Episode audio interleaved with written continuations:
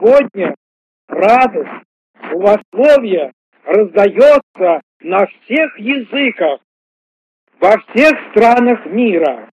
И христианство отмечает величайшее событие, когда наш Господь вошел в этот город в словословие народа, и произошло то, что многие-многие услышали, заинтересовались им, а он продолжал делать великие дела, очищать храм, исцелять больных, а словословия даже детей раздавались.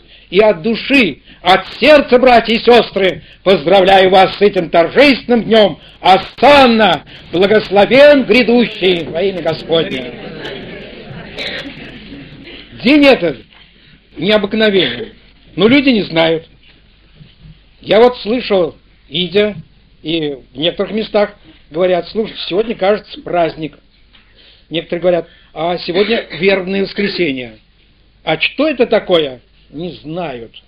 Этот день особый, день исключительный. И сегодня в этот день мы с вами идемте, особенно внутренне молясь, прося помощи у Господа, посмотрим, что случилось в этот особый день. В русском народе он известен как вербное воскресенье. А в прежние годы, древние, когда христианство проникать стало в Россию, он был известен как цветочное воскресенье, цветочное. Особо считали люди, нужно радоваться, что все цвело. В чем же дело? Очень давно, до пришествия еще Христа, пророки, движимые Духом Святым, предсказывали этот славный день. Вот вам доказательство. Я открываю очень древнюю книгу пророка Исаия.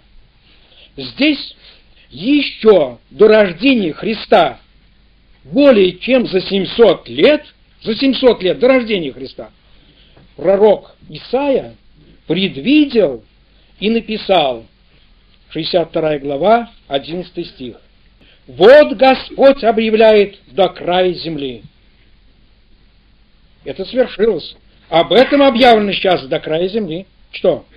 Скажите чере Сиона, грядет Спаситель твой, награда его с ним и воздаяние его пред ним.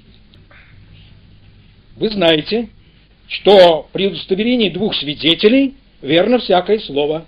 И есть другой свидетель, древний, который подтверждает также предвидение этого славного дня. Мы с вами откроем другого пророка, и мы узнаем, что это тоже предусмотрено. Вот пред нами пророк Захарий, 9 глава, 9 стих. «Ликуй от радости черь Сиона, торжествуй черь Иерусалима, все царь твой грядет к тебе праведный и спасающий, кроткий, сидящий на ослице и на молодом осле, сыне подреемный. Дорогие мои, может быть, некоторые скажут, это, наверное, было написано, ну, эта книга во время Христа, потому что это буквально усматривается даже, как он въезжал. На чем въезжал, сказано? Нет, я вам должен сказать, исторические данные твердо говорят, что эта книга пророческая была написана более чем за 500 лет до рождения Иисуса Христа. Так что это явление было предусмотрено, подтверждено верными свидетелями пророками и совершилось. Что же совершилось? В этот дивный день совершилось очень многое, и мы с вами, если сейчас постараемся объять этот день, мы увидим, какое чудное, необыкновенное совершилось в этот славный день, который раньше в русском народе назывался цветочное, верное воскресенье, а везде называется торжественным входом Господа в Иерусалим. Это день послушания, день послушания. Этот день особого словословия многих и многих. Этот день плача Христа. Этот день очищения храма. Это день словословия детей, которые полюбили Иисуса. И этот день оставления тех, кто противится, не хотят принять Иисуса. Дорогие мои, наш дорогой брат, старший пресвитер Андрей Стефеевич выразил мысль, что как хорошо бы в нашем собрании многие участвовали в служении, потому что в этот день, вот мы читаем, многие, очень многие славословили Иисуса. И сейчас мы постараемся сделать так, чтобы многие участвовали, и будем внимательны, и это пусть будет благословением для того, чтобы вы увидели, что то, что предсказали пророки, точно и полностью свершилось. Послушание. Этот день, раннее утро, началось с послушания. Прочтем Луки 19 главу с 29 по 35 стих. И когда приблизился к Вифании, горе, называемой Елеонской, послал двух учеников своих, сказав, «Пойдите в противополежащее селение, вошедшее в него, найдете молодого осла, привязанного, на которого никто из людей никогда не садился. Отвязавший его, приведите, и если кто спросит вас, зачем отвязываете, скажите ему так, вот наш Господь. Посланные пошли и нашли, как он сказал им. Когда же они отвязывали молодого осла, хозяева спросили зачем отвязываете осленка? Они отвечали, он надобен Господу, и привели его к Иисусу, и, накинувши одежды свои на осленка, посадили на него Иисуса. Этот начался с послушания. Двоим ученикам Иисус дал поручение. И нелегкое. Надо было пойти в определенном направлении и отвязать и привести осленка. Как так отвязать? Отдадут ли его? Может быть, некоторые бы отказались, не послушались, но мы видим, этот день начался с того, что ученики услышали просьбу Иисуса, повеления, и послушались, и сделали. И в результате мы слышали, какая великая радость. Началось благословение. Привели, послали одежды, все приготовлено до торжественного входа. Вопрос. А как мы с вами вот сегодня утром, в это чудное утро, были ли послушны Иисусу? Куда нас посылал Иисус? Может быть, по два? Что Он нам говорил? Или, может быть, мы так были осуещены, что не слышали, что Господь стучался в сердце и что-то тебе говорил, что-то тебе поручал? О, если мы с вами будем чутки к Иисусу, каждый с утра прислушивается, Господи, что ты мне поручаешь? Несомненно, благословения начнутся, очень большие, как мы сейчас узнаем из дальнейшего, они были очень большие. Да поможет нам Господь всем без исключения быть послушными учениками, ученицами Иисуса Христа. И как только утром встаем, прислушаться, не поручает ли что Господь. Может, Он сегодня хочет прославиться. Он, может, хочет сделать, чтобы ты оставил своих близких сегодня, а пошел, пошел туда, куда Он тебя посылает будем очень чутки. Путь к послушанию – это путь к благословению каждой душе. Что же произошло дальше? Дальше мы видим, это был чудный, радостный день. Несомненно, солнечный, братья и сестры. Я не представляю, что в это время дождь клел. Вообще-то в Палестине дожди редкие в это время. А можно предполагать, был такой же хороший день, как сегодня – тепло, и в то же время масса народа, ученики движутся. Об этом мы сейчас услышим, нам прочтут Евангелие Луки, 19 глава, с 36 по 40 стих. И когда он ехал, постилали одежды свои по дороге. А когда он приблизился к спуску горы Ионской, где множество учеников, начало радости, велигласки славить Бога за все чудеса, какие видели они говоря, благословен Царь, ведущий твоим Господним, мир на небесах и слава вышних. И некоторые христиане из среди народа сказали ему, учитель, запрети ученикам твоим. Но он сказал им в ответ, сказываю вам, что если они умолкнут, то камни возопьют. Об этом же событии записал и осветил некоторые подробные стороны другой евангелист Иоанн. Прослушаем, это записано в Евангелии от Иоанна в 12 главе с 12 по 13 стих. На другой день множество народа, пришедших на праздник, услышавшие, что Иисус идет в Иерусалим, взяли пальмовые ветви и вышли навстречу ему и восклицали. «Ассана! Благословен грядущий во имя Господня, царь Израилев!»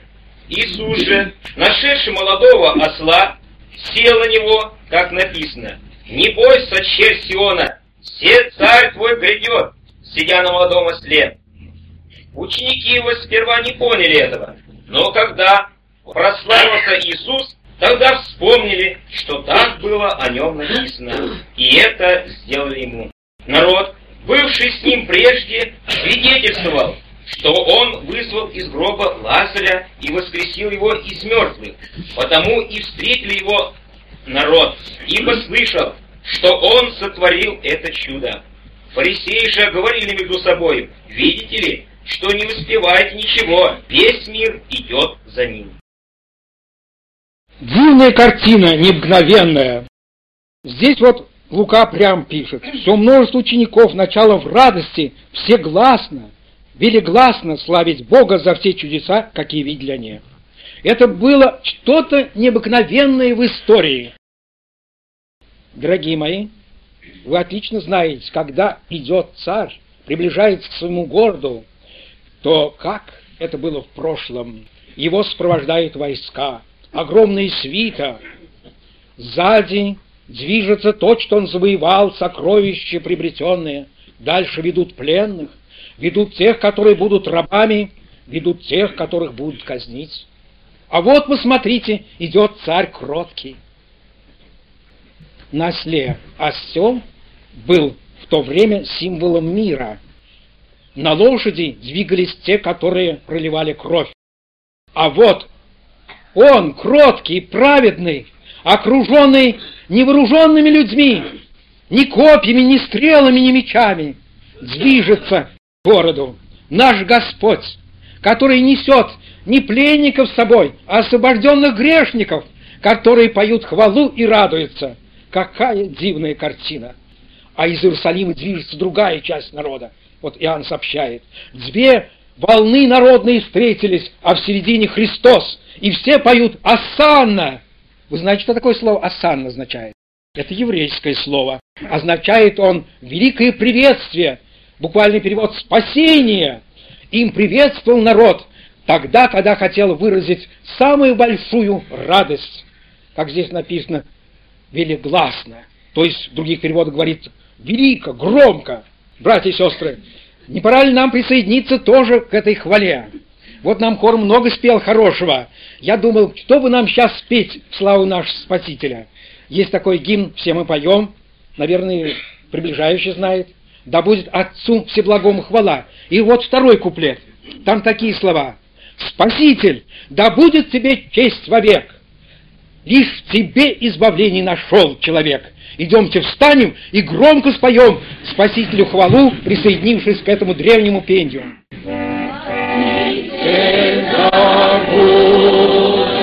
тебе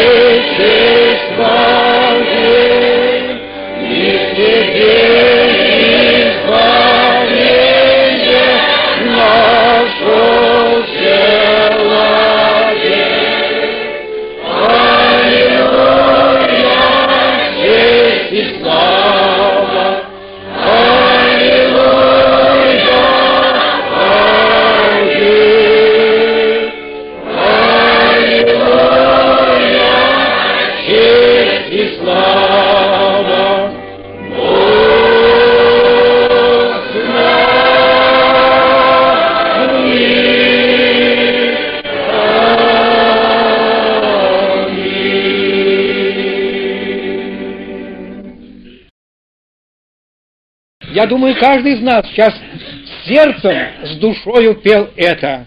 Потому что мы с вами были мертвые Лазари. Мы были слепцы.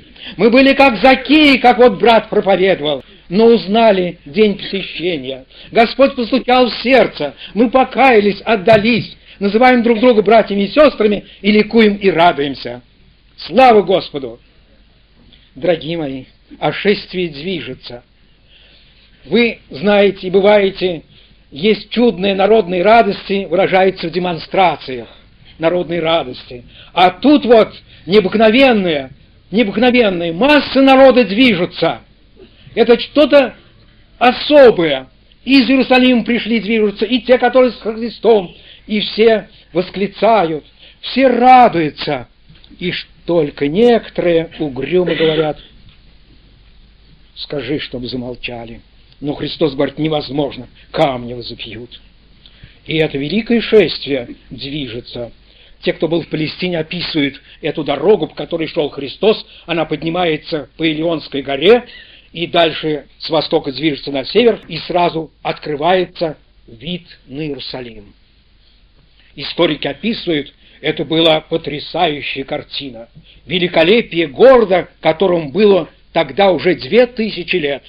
Какие стены, какие храмы, какие башни, какой сверкающий золотом дворец Ирода. А храм, храм, какой величественный, блистает на солнце с золотом. О, Иерусалим, Иерусалим! Движется твой царь, спаситель, кроткий. И вот мы читаем в Луки, когда приблизились к спуску, когда открылся Иерусалим, остановились. Посмотрим на Иисуса. Посмотрим на этого кроткого, несущего мир и радость людям.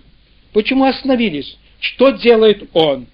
Для этого мы прочтем из Евангелия Луки, 19 глава, с 41 по 44 стих.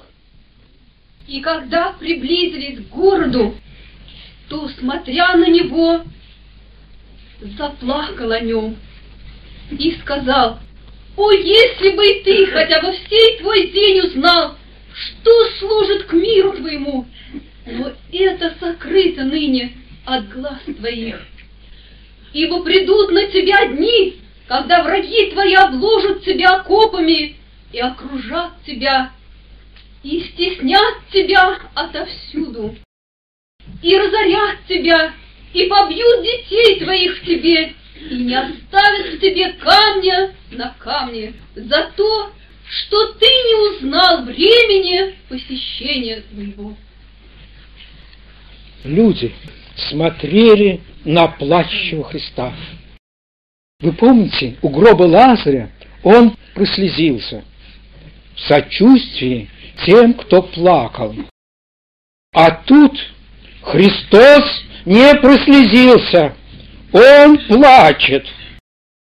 Вы слышите его рыдания, его великую скорбь. Он плачет не о себе, он знает те страдания, которые ждут его. О себе он никогда не плакал. И когда его мучили, когда он умирал на кресте, не написано, чтоб стон или слезы лились из его очей. Но сейчас его сердце разрывается от скорби. Дорогие мои, среди этой всей радости он смотрит на тех, которые не спасены. Он смотрит на этот большой город, которому погибнет навеки благодаря тому, кто не узнал посещения, отверг Бога своего. Может быть, здесь есть молодые, может быть, есть те, которые недавно пришли и не знают. Я вам должен точно сказать, что прошло только после этого 38 лет. Как этот город был окружен римскими легионами. На том месте, где плакал Иисус, стоял девятый легион римских войск. Велась осада. Тит, как описывает история, Иосиф Флавий, Тацит, делал все усилия, чтобы сохранить город. Особенно дал распоряжение сохранить храм. Велась осада, обложили земляным рвом, разрушили обложили большим каменным рвом и стены возвели. И в конце концов этот город погиб, все было разрушено, храм превратился в пепел. Кровь лилась, дети, взрослые гибли тысячами, сотнями. И как описывает, когда после приезжали туда евреи, которые уехали в это время не были, они не узнавали местности. не узнавали там, где был город, и спрашивали, а где же был Иерусалим? Почему? Почему плакал Иисус? Он знал, что всякого грешника, всякого того, кто не хочет жить по Божьей, конце концов ждет гибель. Грех ведет к гибели. И эти люди, которые не хотели жить по Божьей, которые противились Иисусу Христу, Христос плакал о них, Он не хотел их гибели, Он хотел спасения, Он пошел на смерть, но они не узнали посещения. Дорогой друг, если ты не спасен, в этот радостный день с глубокой скорбью смотрит на тебя Господь. Он знает, если ты не покаешься, вечная гибель ждет тебя. Мы это не скрывать не можем. Так говорит Слово Божие. И Христос жаждет, чтобы ты сегодня узнал день посещения твоего и обратился и был счастлив. Вот когда люди смотрят на плачущих, то они сами начинают плакать. Братья и сестры, вы знаете, вот на похорах, или вот какое несчастье случай приходит, что случилось? А вот, говорит, такая беда и плачет мать, и мы невольно сами вытаскиваем платок, утираем слезы, верно? Христос, когда видел плачущих, тоже прослезился. А вот сегодня, в этот день, когда Христос скорбит о гибнущих людях, дорогой брат, сестра, был ли ты наедине с Господом, смотрел ли на плащего Иисуса, там, дома, в комнате, может, утром, днем, и капали ли с твоих глаз слезы? Присоединился ли ты к скорби Иисуса? Или, может быть, сидишь здесь, спишь, и твое сердце не трогает любовь Иисуса грешникам, ты не проливаешь ни одной капли слез даже о своих детях. Так крепко спишь. О, пусть Дух Святой сегодня нам покажет плачущего Иисуса для того, чтобы мы с вами возрадовались тогда, когда увидели после слез радость спасения многих. Что произошло дальше? Мы об этом услышим, это очень важно. Мы прочтем с вами Матфея, 21 главу, с 10 по 13 стих. И когда вошел он в Иерусалим, весь город пришел в движение и говорил, кто сей? Народ же говорил, сей есть Иисус пророк из Назарета Галилейского. И вошел Иисус в храм Божий, и выгнал всех продающих и покупающих в храме, и опрокинул столы миновщиков и стали продающих голубей, и говорил им, написано, «Дом мой, домом молитвы наречется». Наши сердца, наши духовные храмы. Помоги, Господь, сегодня каждому сказать, Господи, очисть меня, сделай мое сердце домом молитвы.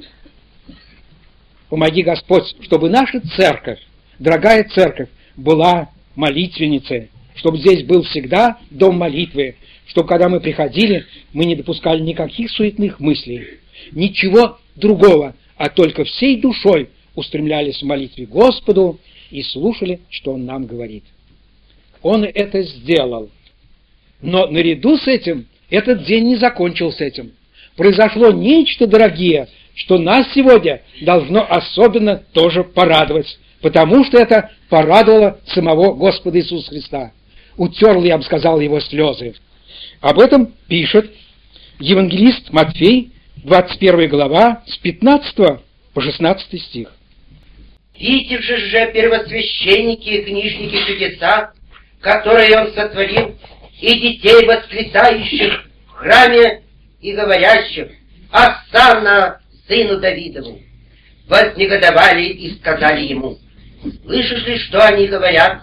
Иисус же говорит им «Да, разве вы никогда не читали из уст младенцев и грудных детей ты устроил хвалу?» Вы слышали, дорогие друзья, что оказывается, не только взрослые старики седые и старушки любят Иисуса, но и дети. И дети славили Господа. И мы радуемся, когда в наших семьях и здесь они заняты тем, чтобы слушать Иисуса, чтобы внимать и молитвенно прославлять Его. А Его есть за что прославлять. А вы знаете за что? Он в храме сделал нечто особое – об этом говорит один стих. Он не только очистил храм, но сделал нечто особенное. Слушайте, это Матфея, 21 глава, 14 стих. И приступили к нему в храме слепые и немые, и он исцелил их.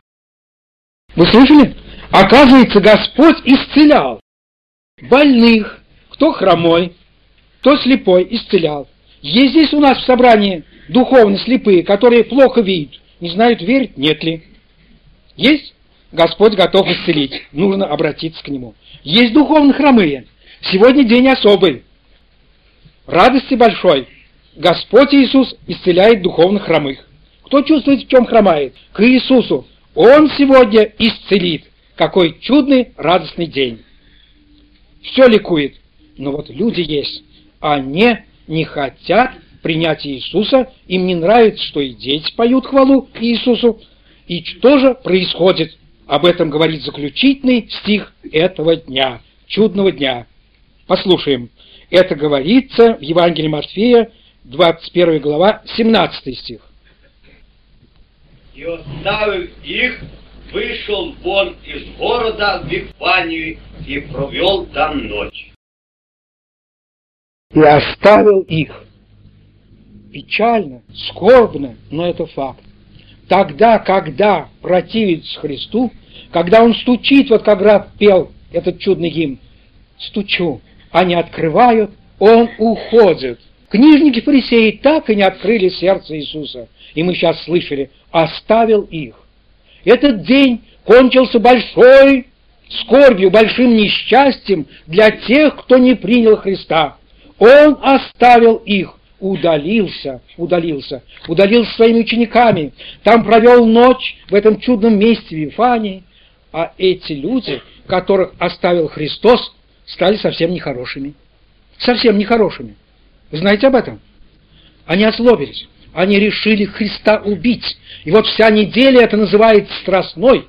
И все эти ужасные страдания Господа произошли от этих злых людей, которые могли быть добрыми, хорошими, могли радоваться, а они обогряли руки свои в крови Иисуса. И только потому, что они были непослушны. Они не хотели покаяться, не хотели исправиться. И Христос оставил их, и они сделали много зла и погибли навеки.